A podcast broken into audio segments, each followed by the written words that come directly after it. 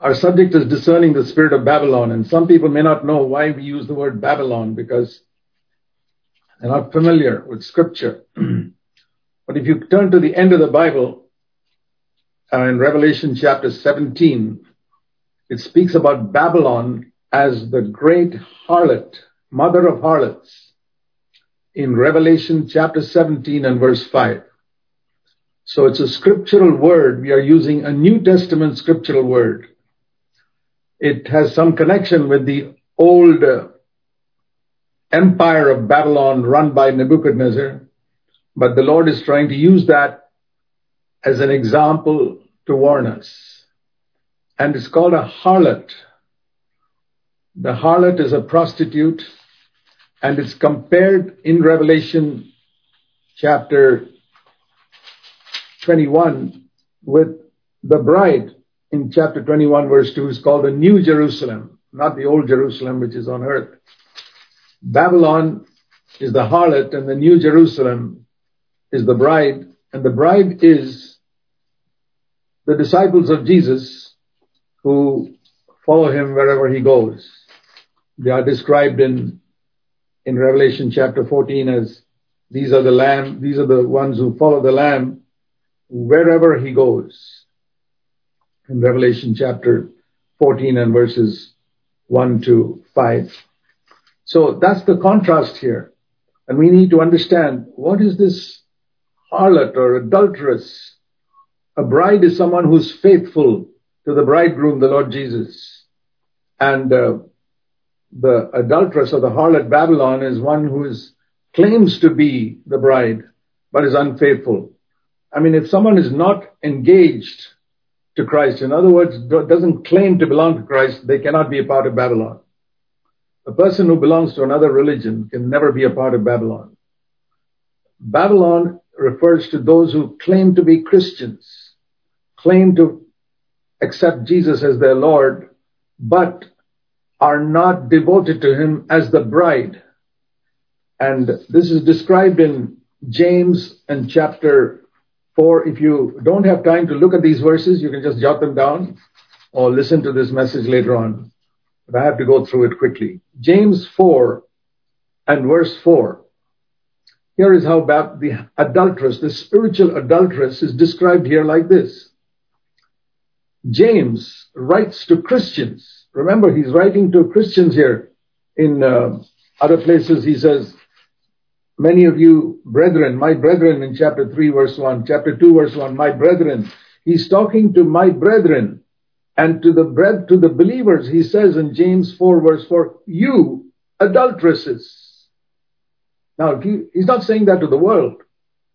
He's saying that to believers who don't have the spirit of devotion to Christ like a bride should have to the person she's engaged to the bride of Christ uh, is a picture of a bride who's absolutely faithful to a person she's engaged to, who's gone on a distant journey, promised to come back and marry her.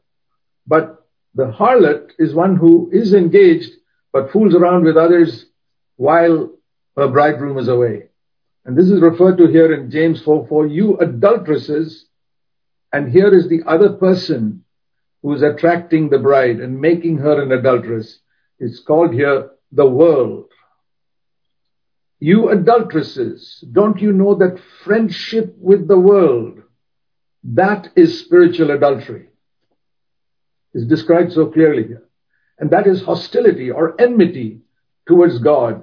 So whoever makes himself a friend of the world is the enemy of God. Now, when it speaks about the world, it's not talking about people. No the people of the world, the Bible says God so loved the people of the world that he gave his only begotten son that whoever believes in him should not perish. But this is talking about a world system where Satan is called the prince of this world. And he confuse, his aim is to confuse and deceive those who claim to be Christians. He's not worried about those who are already in his hands, unbelievers. He's concerned with those who claim to be the bride of Christ, to defile them, corrupt them, make their witness ineffective. make them compromise in some way, lose their testimony, go after other things and lose their devotion to Christ. All types of ways the devil seeks them to, seeks to make them a friend of this world system. When it says the devil is the prince of this world, he's not a physical ruler on earth. He's a ruler of this world system which runs what we see in this world. so that is what's referred to here. And John the apostle also writes like this in 1 John chapter 2. This is, we need to understand this Babylon clearly. 1 John chapter 2 and verse 15 says, do not love the world. If anyone, I don't care who you are, again he's writing to believers, chapter 2 verse 1, my little children, he's writing to those who are born again. He's even writing to spiritual fathers in 1 John 2:14. That means not just there are three types of believers he writes to in verses chapter 2 verse 12 to 14. Those who are spiritual babes, newly converted, those who have progressed a little, young men, and those who are spiritual fathers. 1 John 2:14. Some of you may think you're very mature, spiritual father. You say, I'm not a baby Christian. I'm not even a young brother. I'm a mature spiritual father. Here is what the Holy Spirit is saying to you and to me. Do not love the world. Can a spiritual father love the world? can an effective preacher love the world? Yes. Anyone can fall into that. If, if you say, well, I'm beyond that, I'm a spiritual father, let him who thinks he stands take heed lest he fall. It behoves us to walk in humility. And when the word of God says to spiritual fathers, love not the world, I want to take it seriously. I don't want to imagine that I can be careless. Jesus was always alert on this earth when he lived on this earth. That's why he never sinned. Do not love the world. If anyone loves the world, listen to this. Don't care you're a new believer or a spiritual father. If anyone loves the world, the love of the Father is not in him. And what is the world? The lust of the flesh. It's not the people. It's the lust of the flesh, 1 John 2.16, the lust of the eyes, and the pride of life. All this is not from the Father, but is from the world. And this is going to pass away, verse 17. And the opposite of that is, here's the bride in 1 John 2.17. Those who do the will of God. So the contrast here is between the Babylon, those who indulge in the lusts of the flesh, which is usually all types of sinful pleasures, and the lust of the eyes, which refers to adultery, and the boastful pride of life, which is seeking honor. And this also includes, lust of the eyes also includes the love for money. We look and see things and we want to buy them. All this is going to pass away. And the one who does the will of God, that's the contrast. Those are the people who constitute the bride of Christ. That's just a little brief introduction.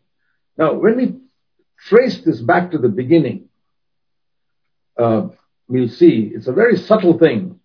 Way back in the beginning, when God created Adam, he sent him into a garden and there were two trees mentioned. There were thousands of trees in the Garden of Eden, but two trees particularly are mentioned.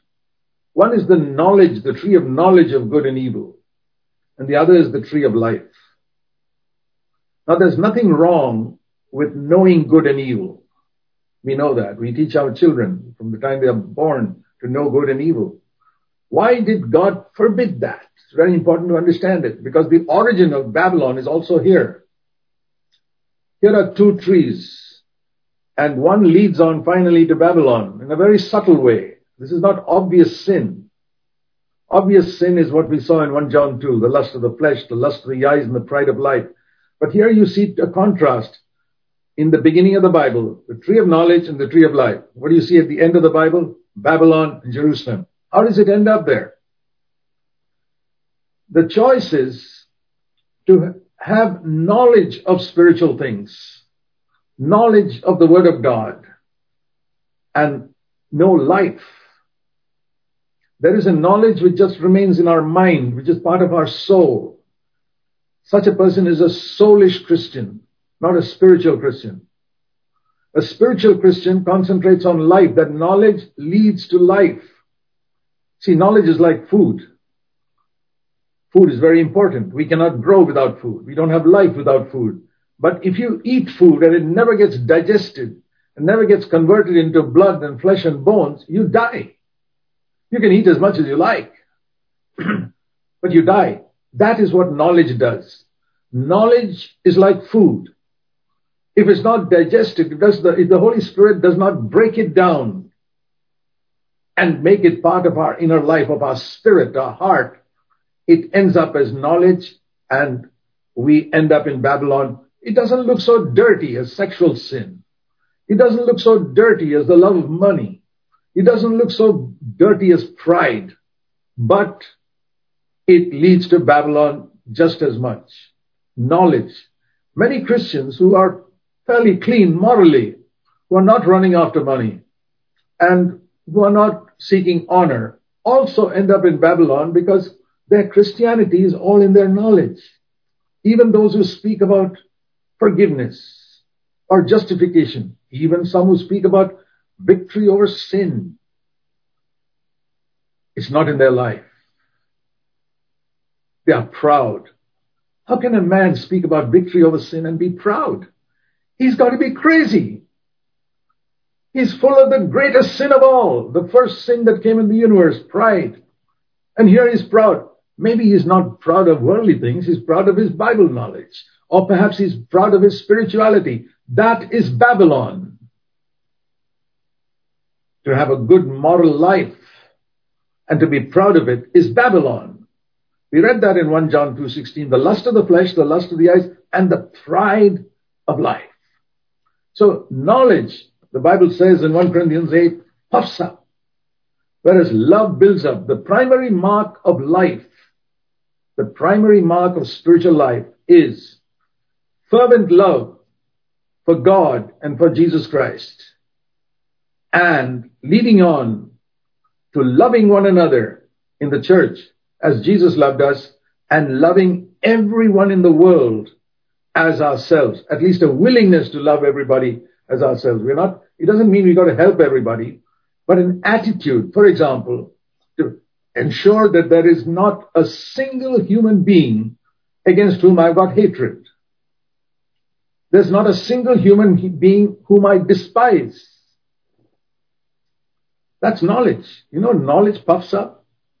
And whether it's Bible knowledge or scientific knowledge or earthly knowledge, it can puff up a Christian and he becomes a part of Babylon. It's a very subtle thing. Many Christians think, I'm not a part of Babylon. I'm in a good church. Oh yeah? It's not a particular church that is Babylon. It's a spirit that can be in a person. You can be sitting in the best church in the world and be a part of Babylon. Yeah, it's, it's an individual thing. You yourself choose whether you want knowledge or you want life. For example, when you read the Bible, I'm sure most of you read the Bible, are you seeking for knowledge or life? Those are the two trees. This book, the Bible, can be a, not a tree of knowledge of good and evil, or it can be a tree of life to you. The choice is yours. If you use only your mind to study, go to a Bible school, study, study, study, use a lot of commentaries and this, that, and the other, concordance, which is all good. I use concordances myself. But if it's only going to remain in the mind, I'm going to the tree of knowledge of good and evil, not the Bible knowledge perhaps, the tree of Bible knowledge. Jesus, uh, the Lord so told Adam, if you eat of that, you'll die. And it's true even today. The pursuit of knowledge, any type of knowledge by itself, without life, brings death. There's nothing wrong in pursuing knowledge. I want to pursue knowledge that is essential for me to live on this earth. I want to pursue the knowledge of the scripture. I've been studying the Bible for more than 61 years. And even today, I say, Lord, I don't want to study this book to get knowledge. I don't want to study this book to preach. I want life more than anything else. That's what I want to pursue. That's how I stay away from Babylon. So this is the first thing I want to warn you, dear brothers and sisters, very lovingly and humbly I would urge you, when you read the scriptures, when you hear a message, don't think of, ah, I understood something. Some people think like this, especially those who are preachers. Ah, I got a point to preach in my next sermon. Is that why you're listening to God's word in a sermon or reading the Bible? To get a point to preach for your next sermon, to get honor for yourself? That is Babylon. When you preach to get honor for yourself, that is 100% Babylon. we are supposed to preach to point to Christ, to draw people away from ourselves to Christ. We have to point to Him so that people don't see us. That's the spirit of the bride, pointing away from ourselves. So that's the first place where we see this contrast. Knowledge or life. Go on to chapter 4. We read about the first sin committed outside the Garden of Eden. After Adam and Eve were turned out of the Garden of Eden, we read of Cain and Abel presenting an offering to God. And there again you see a contrast. And there again you see the spirit of Babylon in Jerusalem, the harlot and the bride. Why did the fire of God fall on Abel's sacrifice and did not fall on Cain's sacrifice? That's what disturbed Cain. Why is God accepting Abel? The way God manifested his acceptance in Old Testament times was the physical fire would fall on the sacrifice, as you read in Leviticus and other places. So here, the reason why is not because, like some pre- some preachers teach, that Abel brought a lamb, a blood offering. There were offerings given, uh, ordered by God, which did not have blood. For example, grain offering was a thanksgiving offering. What Cain and Abel were bringing was not a sin offering. They were bringing a thanksgiving offering for the way God blessed their labors. Cain was a farmer, so he brought the grain. Absolutely right. Abel was a shepherd, so he brought the lambs. A lamb, rather. But what was the difference? Cain, Genesis 4 3, brought an offering, A-N, an offering. Abel, verse 4, brought the best of his flock. Here again you see Babylon and Jerusalem, or the harlot and the bride. there are Christians who bring an offering to God, A-N. Some offering. Some 10% or whatever it is. The question is not the quantity. No. It's not talking about quantity. It's the lamb that um, Abel brought here, maybe very small compared to the huge amount of grain that Cain brought. It is not quantity at all. It was an offering, whereas Abel, uh, Abel brought the best. So here are two types of Christians. Some who bring an offering to ease their conscience. Oh, I have to give something to God. I call them the minimum Christians. By that I mean their whole attitude to Christianity is, what is the minimum I have to do to please God? What is the minimum I have to do to go to heaven? What is the minimum I have to do to have my sins, sins forgiven. That is called an offering. It always ends up in Babylon. The other Christian is like Abel, who says, Lord, what is the maximum I can give you in this one earthly life I have? You don't have to be a full-time Christian worker. The apostle Paul was a businessman who served the Lord. He was a tent maker. He was not a full-time Christian worker. He earned his own living and supported himself and even supported some of his co-workers. He was an amazing man, an example. He says, follow me as I follow Christ. He didn't bring an offering. He brought the best. He gave his life to God and he said, I don't want to be one, like one of these preachers who are paid by others and look around for somebody to give money. These preachers who always send out prayer letters to get money from different places. He said, I don't want to be like that. He never sent out a prayer letter. He never asked people for money he supported himself because he wanted to give the best. He says, as a servant of the God, I have the right to be supported because Jesus said the laborer is worthy of his hire. But he says, I don't use that right. He was following a savior, Jesus, who gave up all his rights when he came to earth. That is the mark of a man who belongs to the bride. He doesn't claim rights. He doesn't say, I have a right to this. I'll tell you, the bride of Christ has no rights. If people take away rights from me, he says, okay, I'm not going to get offended. I'm not going to get hurt. He may be the most respected person in the church. If somebody stands up to his face and insults him, he bows his head and forgives him. That's a true servant of God. He does not seek to exalt himself. He doesn't like some of these big preachers nowadays run away from the platform as soon as they finish speaking because they're too big to talk to ordinary people. They may be a big preacher in the world, but they are a part of Babylon. Don't be deceived by all that.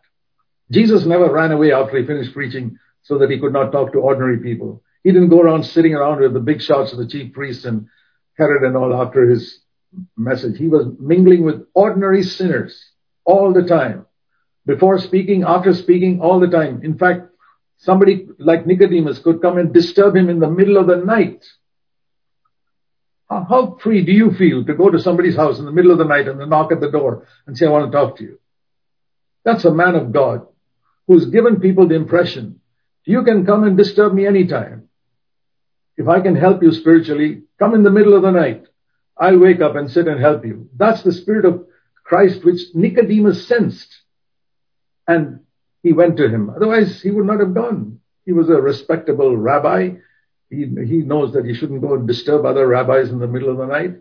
But he says Jesus was different. He gave people the impression, I'm here to serve you. Anytime you can disturb me.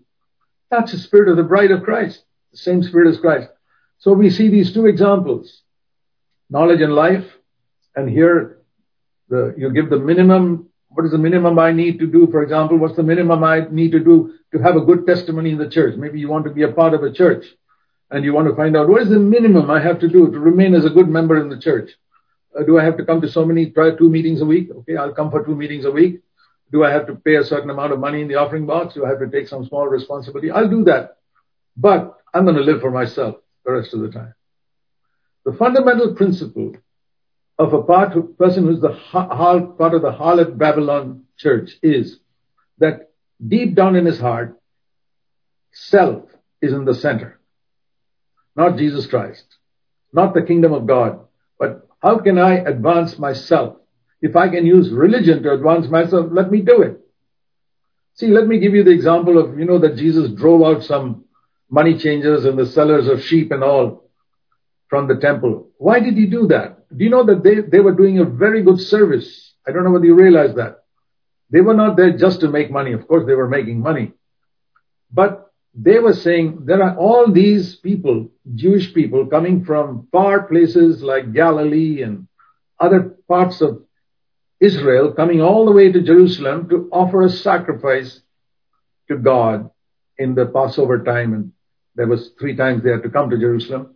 And instead of bringing their sheep and oxen all the way from their place, which is a nuisance, I mean, to travel all the way bringing your animals which for sacrifice with you, these merchants, these businessmen said, hey, you don't have to bring them. We'll give them to you here. We'll sell you these sheep for sacrifice. They were not selling sheep for food. They were selling sheep and doves and all for sacrifice, for a religious purpose. And he says, we'll give it to you here. The only thing, we have to charge a pretty high commission. And they were making money in the name of Jehovah, in the name of God from those poor people. And Jesus said, he chased them out. He says, this, my house is the house of prayer, not a place for you to make money. Do you know that Jesus never went to the marketplace in Jerusalem and chased anybody out? There's nothing wrong in doing business. There's nothing wrong in selling sheep or or goats or anything you like in the marketplace, but don't do it in the name of God. If you do anything in the name of God, it must be for zero profit. That's the principle. Anything you do in the name of God must be for zero gain for yourself. You don't use the power of God to gain something for yourself. Never. That is Babylon.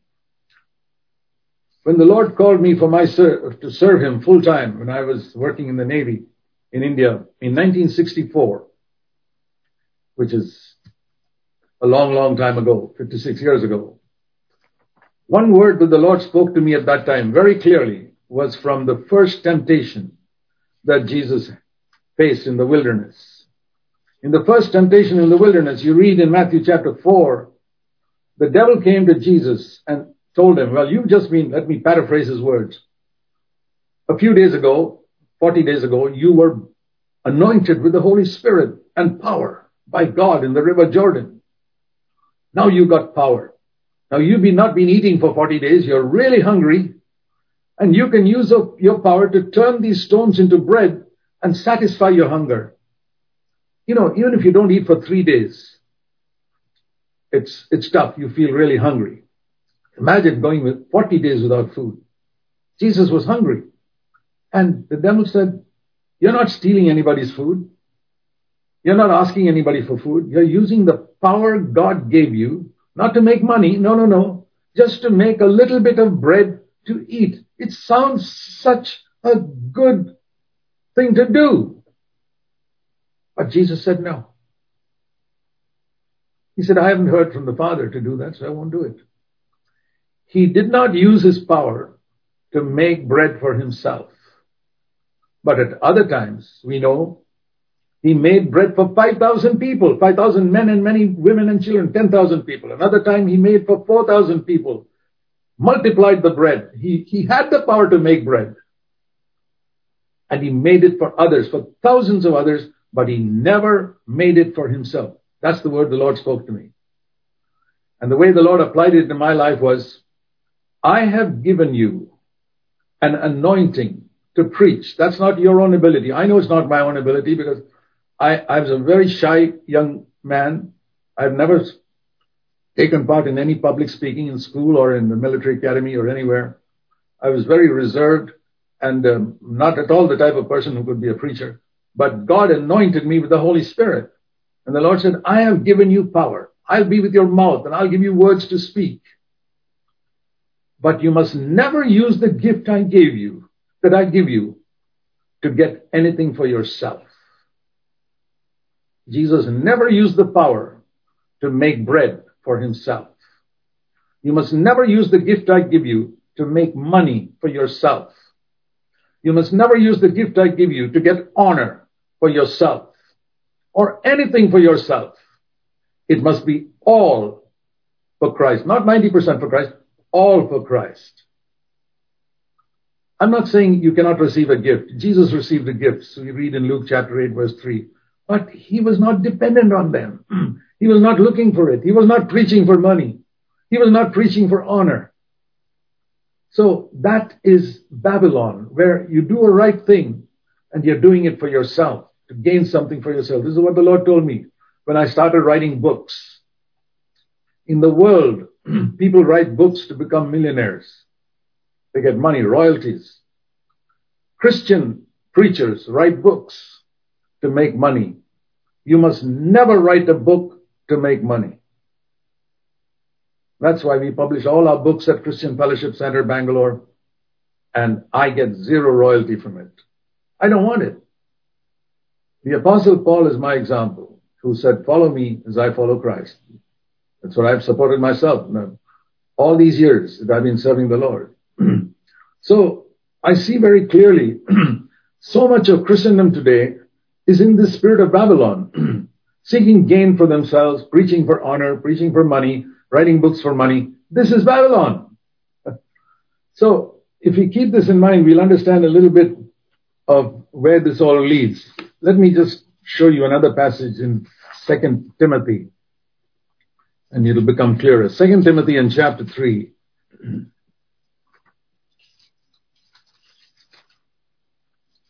He's, Paul is speaking here about the last days. And you know, we're living in the last days. And he says here in 2 Timothy 3, in the last days, difficult times will come. Or as the Living Bible paraphrases it, it'll be very difficult to be a Christian in the last days. Not because of persecution. No. That's also true. But here he's referring to the fact that there are people who will have a form of godliness, verse 5. This is why it's going to be difficult to be a Christian in the last days. Listen carefully. Because around you will be Christians who have an appearance of godliness. The form of godliness is the doctrine. Those who have the right doctrine. Those who preach the truth. We're not talking about people who preach error. people who will preach the right form of godliness, but lack the power. You remember what I said about the two trees in the Garden of Eden? It's the same thing here. These are the two trees, 2 Timothy 3 5. The tree of knowledge, the form of godliness, Bible knowledge, exact, correct doctrine, but no life, no power to live that godly life. So that's right here. Babylon and Jerusalem are right here in 2 Timothy 3 5. A form of godliness without power. And in other words, they'll be talking about Jesus. They maybe they are full-time workers preaching about Christ, and maybe they become famous in their city or town or worldwide or whatever it is. But they will be, they, it says there are four types of lovers mentioned in verses 1 to 4. Read carefully. Four types of lovers. The only correct one is the lover of God. The lover of God is the bride of Christ. The other three lovers are part of Babylon. And they are, verse 4, lovers of pleasure. Lovers of sinful pleasure. Of sexual pleasure. Preachers who fool around with women, not their wives, and who commit sin, but hide it so that nobody knows about it. And they get a name as a great preacher, but in secret, they're living in sin. 100% Babylon will be judged by God in the final day. God is no respecter of persons. God doesn't care whether you're world famous or anything like that. He looks for purity. Many who are first will be last in the final day. So, lovers of pleasure more than lovers of God. This is the contrast. Babylon consists of Christians who love sinful pleasure more than they love God, who love pleasing themselves more than pleasing Jesus Christ. Pleasure, to love pleasure means to please yourself. It could be sexual pleasure, it could be any type of thing. you know, the Bible speaks even about gluttony as a sin. Philippians chapter 3, it speaks about those whose God is their stomach. People whose God is their stomach. Have you ever thought of that as a sinful thing to make that gluttony could be a sin? To eat to live is right, but to live to eat, that's completely wrong. It's, it says in Philippians 3 about those whose God is their stomach in Philippians 3:19. So that's another type of pleasure we've got to be careful about. a true Christian follows Jesus and he's disciplined in his life, disciplined in the use of his time, disciplined in the way he spends his mind, and disciplined in the way he lives his life. I'm not saying that he has no time for relaxation. It's perfectly all right to relax, to play games with our children, and uh, to go outdoors, to go for a walk, to go for a picnic. All that is okay, provided our aim in everything like it says in 1 Corinthians 10:31, whatever you do, do all for the glory of God. That's a true disciple of Jesus. You say, is it a high standard? Certainly is. Should we aim for that? Now, my, I can answer that question when you say, you mean all of us Christians should aim to live for the glory of God? Let me ask you another question. You answer that and then you'll get the answer to this one. Do all of you want to be in perfect health? Or would you like to have a little bit of sickness? I don't mean too much sickness, just 1% or 5% sickness. How many of you would say, yes, I love, I love 5% sickness? Not even one. I'm 81 years old, but I don't love sickness, I'll tell you that. I don't want to be sick, not even 1%. I love health. I love health 100%. If so, I want to live for the glory of God 100%. I want to do everything for the glory of God. Why is it that every one of you will love health, physical health 100%, but not spiritual health 100%? What do I mean by that? When your conscience convicts you about something, it's like a sickness. It could be a cancer, serious sickness, or it could be an injury, a broken bone perhaps. Now, whether it's a cancer or a broken bone, every one of you will seek to set it right in some way possible. Nobody says, Oh, I got cancer. It's okay. Let me live with that. No. You won't say, My bone is broken. Let me leave it like that. Let me leave my hand hanging around like this. No, we fix it immediately. We don't wait. We go to the doctor. We go to the hospital. We love health so much that we fix anything, even a small injury in our hand. We go and put some medicine or a band-aid or something there immediately.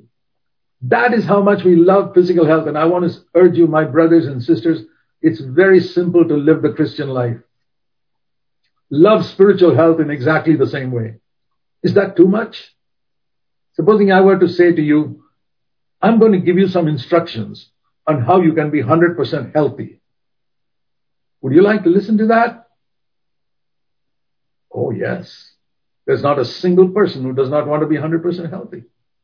But I'm sorry, I'm not a dietitian or a doctor. I can't give you that instruction. But I can tell you how to be 100% spiritually healthy. And if you claim to be a disciple of Jesus Christ and you're not interested in being 100% spiritually healthy, I want to say to you, you you've got the spirit of Babylon in it a little bit and you just leave it like that, it'll grow. You know, the giants in Canaan had little children and they would grow up to be giants unless you, until you, unless you kill them as well. That's why the Lord said, don't, don't only kill the giants, kill their little children.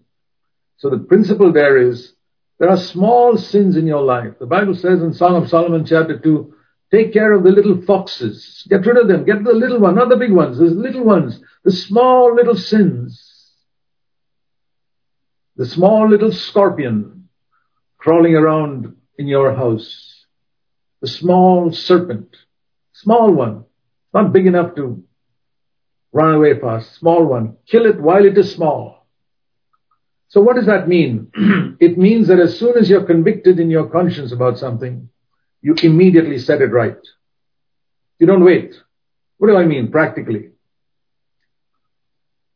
You suddenly realize that you spoke rudely to your wife five minutes ago. And you're aware of it. Maybe your wife is kind enough to ignore it, forgive it, doesn't say anything, smiles at you, but you have still hurt her. You must ask her forgiveness. Otherwise, don't just go to God and say, Lord, forgive me. That's good. But you know what Jesus said in Matthew 5 verse 23, 24? He said, if you have hurt your brother, don't go to God and ask his forgiveness first. Go to your brother, ask his forgiveness first, then come and bring your offering to God. And if I don't ask forgiveness from another person, that verse is teaching me that I should not go to God at all. In the same way, if somebody has hurt me and I feel in my heart an anger towards him or a bitterness towards him, you are sinning. Forgive him immediately. If you don't forgive, you are not interested in spiritual health. I want to ask you, do you want to bring an offering like Cain? What's the minimum I have to do to give to God?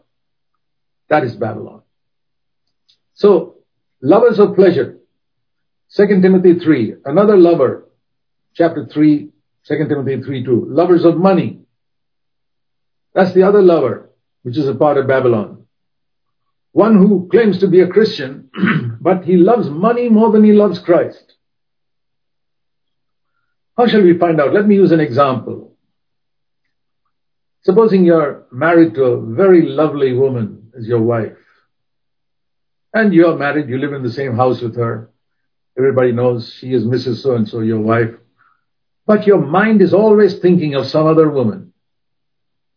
Not always, any most of the time. You do think about your wife now and quite a bit of the time. Maybe 25% you think about your wife, but 75% of the time you're thinking of some other pretty woman somewhere else.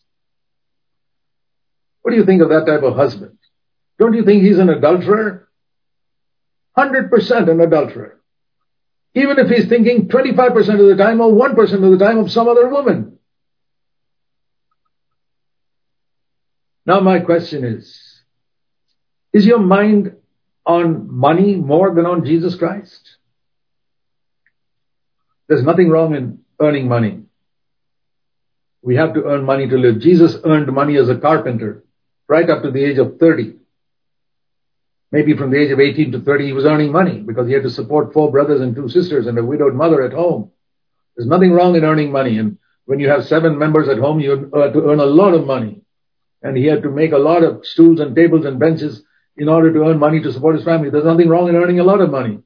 But Jesus never loved money. Now, if some poor widow wanted something, he would make something for her free. If some child came into his carpenter shop and broke something, he wouldn't get upset with that child. He didn't love money, but he earned money. It's perfectly alright to earn money. It's perfectly alright to have a savings account. Jesus had a savings account. What do you mean by a savings account?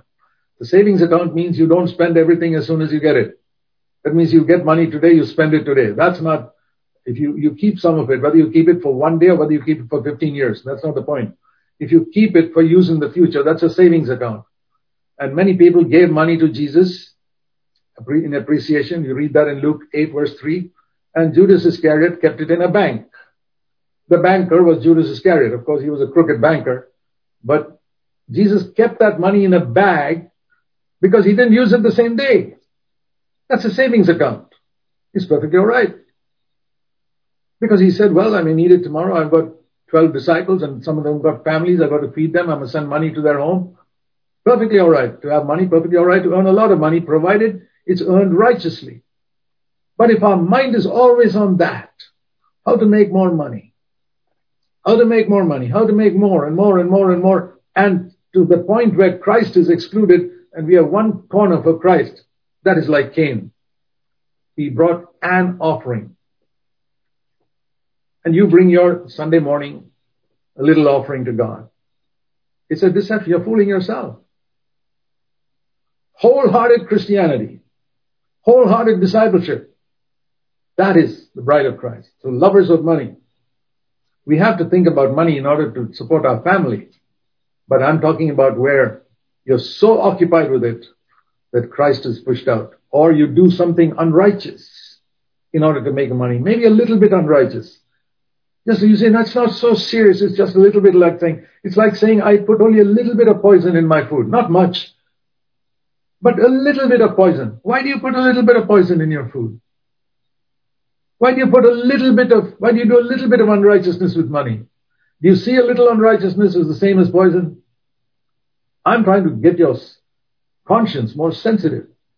So lovers of pleasure, lovers of money. And the third is verse 2 Timothy through lovers of self. That's the greatest of all, where pride, my honor, self sitting on the throne. See, the essential difference is here. The harlot is one who has got self sitting on the throne inside. The bride is one who's got Christ sitting on the throne inside. In other words, everything relates to how, how will this affect Christ and the kingdom of God? He lives an honest life on earth. Maybe he doesn't make as much money as that crooked Christian. That's okay. But he earns an honest living. But Christ is honored in his life and everything. He brings up his children for the glory of God. Bring them up in a godly way. That is also part of Christianity.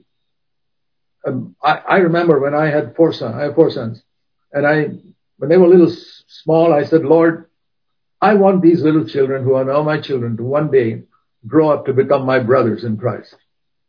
And every one of them is my brother in Christ today. I worked towards that. God worked, my, but my wife and I worked toward, we had a goal. It was God who helped us reach there. I don't take any credit for it. My wife and I don't take any credit for it. It was God who did it. But my point is you must have a goal. You must, if you have 10 children, give them all to God. Say, Lord, every one of them must live for you. Every one of them, 100% for you. I want to use my home for your glory. This is one, those are following in the footsteps of Abel. Let me say a little bit about Christian work as well. There's a lot of, oh, well, let me conclude here. So here are the three lovers, lovers of pleasure, lovers of money, and lovers of self. In contrast to all that is 2 Timothy 3, 4, lovers of God. So Babylon consists of those who love pleasure, those who love money, those who love self. The bride are those who love God. That's the contrast here. And it says in verse 5, 2 Timothy 3, 5, there'll be people who have the form of godliness, who appear to love Jesus Christ, but they don't have the power. That means they love themselves or they love pleasure or they love money inside. So if you can see Babylon here in 2 Timothy 3, 1 to 5. The other place where I want to show you is, you know, there's a beautiful verse in Romans in chapter 11. It's a very lovely verse. I remember God gave me a revelation on this verse many, many years ago on uh, what the essence of being the bride of Christ, on the essence of the harlot was. In Romans 11, the last verse, The next verse after that, ignore the chapter division. It says, therefore. Whenever you see, read the word therefore in scripture, ask yourself, what is it there for? Why is the word therefore over here? Connected to the previous verse. Romans 12.1 is a well-known verse. Present your body as a living sacrifice to God, wholly acceptable to God, and present your mind, verse 2, to be conformed to his, the way God thinks. But why, therefore connects it to Romans 11.36. Very important. From God, and through God, and to God, are all things that have eternal value. To him be the glory. Listen to that. Three things. From God, anything that has eternal value is going to be originate in God, done through God's power, and done for God's glory. From God, through God, to God. The opposite of that is, that's the bride of Christ, is God, that spirit. And that's why the bride goes on in chapter 12 verse 1 and 2 to present her body and mind to the Lord. The opposite of that is Babylon, from man, through man, to man. Originates in man's mind, done through man's power, done for man's glory. You turn back to the Old Testament and you will see that. The origin of Babylon is in Genesis chapter 11. Turn with me for a moment to Genesis chapter 11.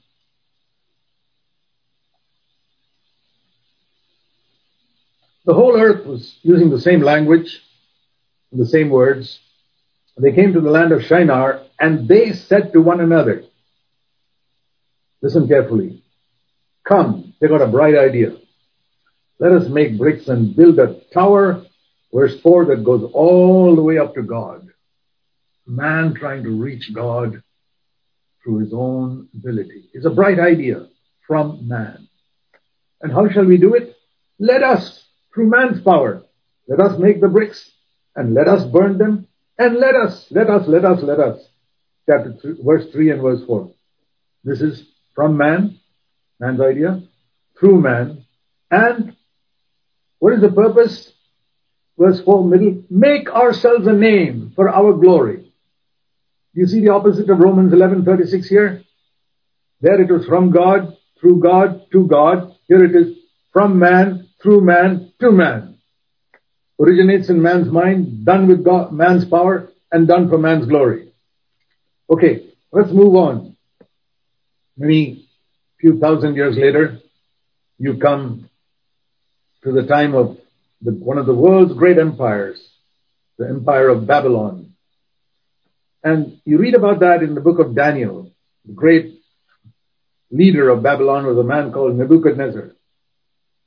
And one day, Nebuchadnezzar walked on the roof of his palace. Babylon was a fantastic city. It had a very famous hanging gardens and it had a wall right around it. I believe the wall was so thick that a chariots could ride, go around on that top of that wall. Anyway, it was a fantastic city built by Nebuchadnezzar with all the labor of people in Babylon. And see what he says in Daniel chapter 4. And you'll see the spirit of Babylon here also. One day, the king was, verse, Daniel chapter 4, verse 29, was walking on the roof of the royal palace. And he looked around at this fantastic city that he had built. And he said, isn't this Babylon the Great? which I myself have built. My bright idea. This beautiful building was my bright idea from man. I built it with my power through man. And I built it for my glory to man. The same thing we saw in Genesis 11 you see here. From man, through man, to man. That is Babylon. And as soon as he said it, a voice from heaven said, Sovereignty has been removed from you and you'll be reduced to the level of an animal. That's what happened. He became like an animal eating the grass in the fields. That's how God humbled him. And he was like that for about seven years or so. And finally God restored his health. And when God restored his health, you see what he says. This statement of Daniel's, sorry, not Daniel's, Nebuchadnezzar's, is the most thorough statement of the sovereignty of God the control of God over the whole universe that I've seen anywhere in the Bible. Listen to me, listen to it carefully. This is spoken not by a godly Christian, it's spoken by a heathen man who was humbled by God and who humbled himself as a result of that. Daniel 4 verse 35. Listen to this. Description of the sovereign power of God. All the inhabitants of the earth are accounted as zero. This is where I've understood this teaching that man is supposed to be a zero before God. See, the zero gets a value when there's a one in front of it. Then it becomes 10. You get a number of zeros, say five zeros, and you put one in front of it, it has got value. Otherwise, it's all zero. You put multitudes of men, it's all zero till one, that is Christ or God, is in the beginning. So that's what we see here. All the inhabitants of the earth are zero. It doesn't matter how many people there are in your church. You call your church a mega church, all zeros. Is Christ the center? If Christ is not the center, it's a bunch of zeros. I'm not impressed by mega churches. I'm impressed by two or three who are gathered in the name where Jesus is in the middle. It's Jesus in the middle that makes a true church. All the inhabitants of the earth are accounted as nothing, and God Almighty does exactly according to His will in the in heaven, and He does exactly according to His will among all the inhabitants of the earth, and no one can stop His hand, no one can strike against Him, no one can push His hand away, and no one can question Him, saying, "What have you done?" No one. In heaven or on earth, in, among the demons or in human beings. What a fantastic expression of the sovereignty of God. It's similar to what Jesus said in Matthew 28, 19, all authority in heaven and earth is given to me. The bride of Christ recognizes that. Rec- the bride of Christ recognizes that everything must be from God, through God, and to God. And so, if we have that spirit, we can be part of the bride of Jesus Christ. And let me tell you how God led us a little bit of our own testimony. 50 years ago, I was in full-time Christian work as a preacher. I was traveling to many countries, invited to big conferences. But I was defeated in my inner life, in my thoughts, I'd get angry at home. And I didn't have victory over anger. My thoughts were not always pure. Externally, I had a good testimony before people. It's very easy to have an external good testimony, but inwardly, I was defeated. But that was mostly at home. And nobody knows how we live at home. You don't know that preacher who stands in the pulpit, how he lives at home, how he talks to his wife. And when I stood in the pulpit, nobody knew whether I got angry at home or whether my mind was on money or so that's how I was. But I got so fed up with my defeated life. I didn't know much about bride and harlot and all those things. I only knew that I was living a defeated inward life. And I got so fed up. I'll tell you what I, even though God clearly called me to serve Him, I got so fed up with this life when I was around 30, 34 years old. I said, Lord, I'm going to quit full-time Christian work I'm going to go and take a secular job and never preach again for the rest of my life. This is about 57 years ago. Oh, brother, 47 years ago. Nearly 50 years ago. Unless you do one thing for me. That's all I ask. I don't want money. I don't want honor. I don't want fame. I want you to do one thing, Lord, for me. Make my inner life correspond with what I preach. It must be equal. It must not be that my one leg is so short, my life leg, and my knowledge leg is so long. Many preachers are like that. Their one leg is one inch, the preaching leg is six feet long. Unstable. I said, no, I don't want it like that. I want my inner life, I want both my legs to be equal length. Is anything wrong with such a request? Don't you want both your legs to be equal length? Well, this is my inner life must correspond with my external preaching. And I said, Lord, if you don't do that for me, I can't do it. I've tried so many years. I'm just defeated. I will just go and do it. I won't give up Christianity. I love Jesus. I'm going to do a, take a secular job and I'll never preach again unless you do that for me. And I want to tell you in the mercy of God, before I rolled off the cliff into hell, he laid hold of me. You know what he did? It wasn't some new teaching. It was, but it began with being filled with the Holy Spirit. He filled me with the Holy Spirit. And I knew it. I had this inner assurance. And he began to reveal to me from God's word after that. And That's what I said, Lord, if this is really full, fullness of the Holy Spirit, the Bible will become a new book for me. And God began to open my eyes to different truths. And one of the great truths he revealed to me at that time was two things. Jesus Christ came to earth as a man exactly like you, and he did not sin. And he says, follow me. Which means it's possible to follow him to overcome sin. And secondly, Jesus established a new covenant when he shed his blood. You remember the Last Supper, he said, he passed the cup around and said, This is the new covenant in my blood. He used a word he never used at any other time. The old covenant was when Moses went up to the mountain and brought a law. The new covenant is Hebrews 8, where the law is written inside our heart. See, the Old Testament law was written on two tablets of stone. And that didn't help people to live a godly life.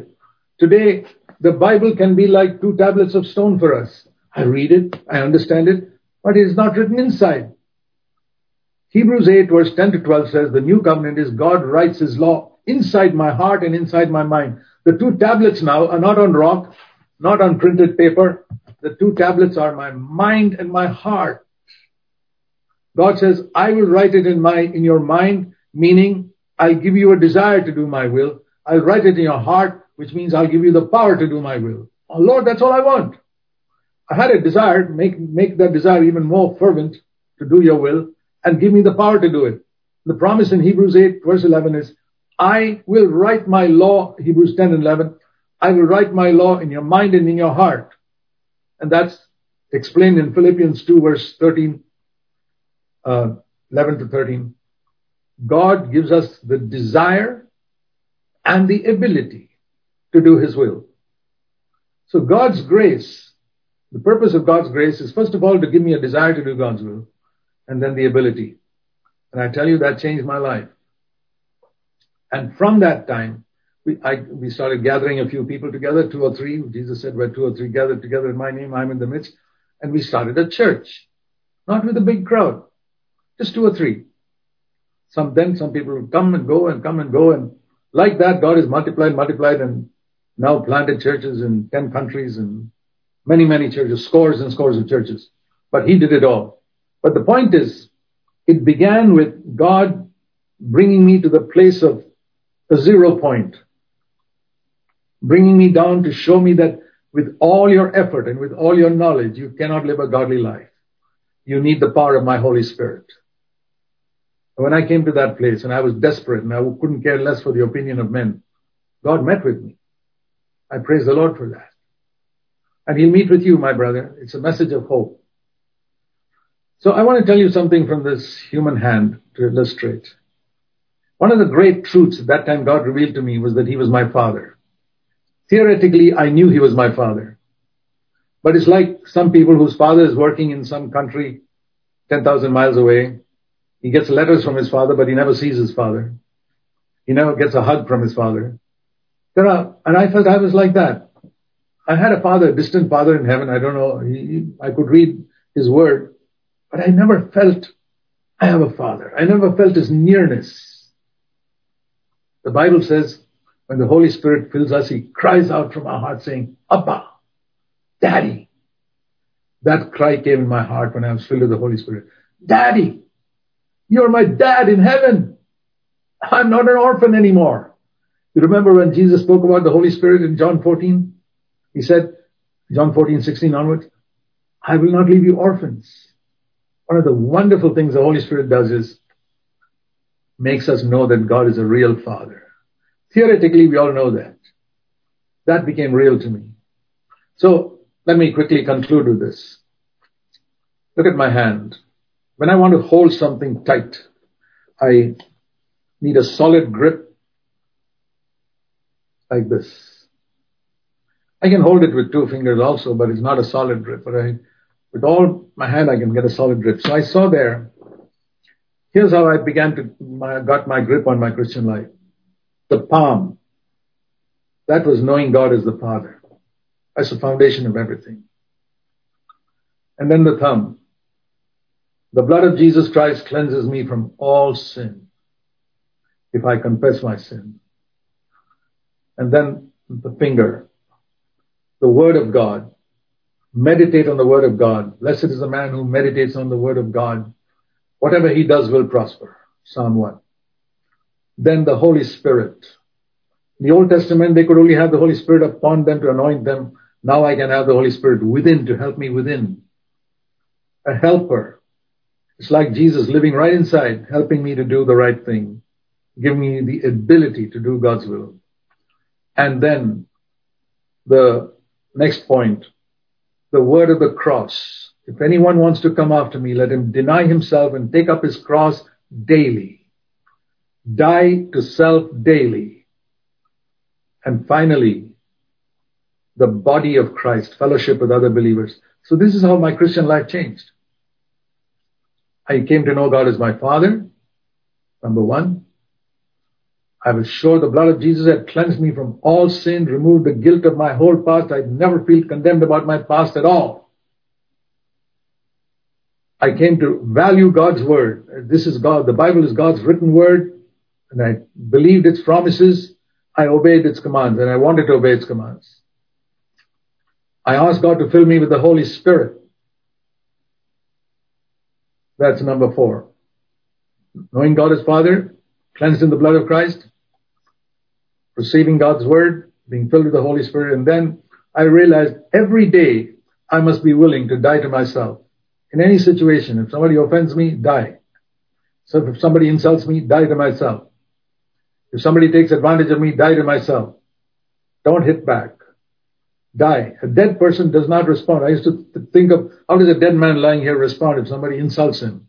No response. What if somebody praises him? No response. Lord, I want to be dead like that. Dead to criticism, dead to praise. And then finally, I could not live my Christian life without this.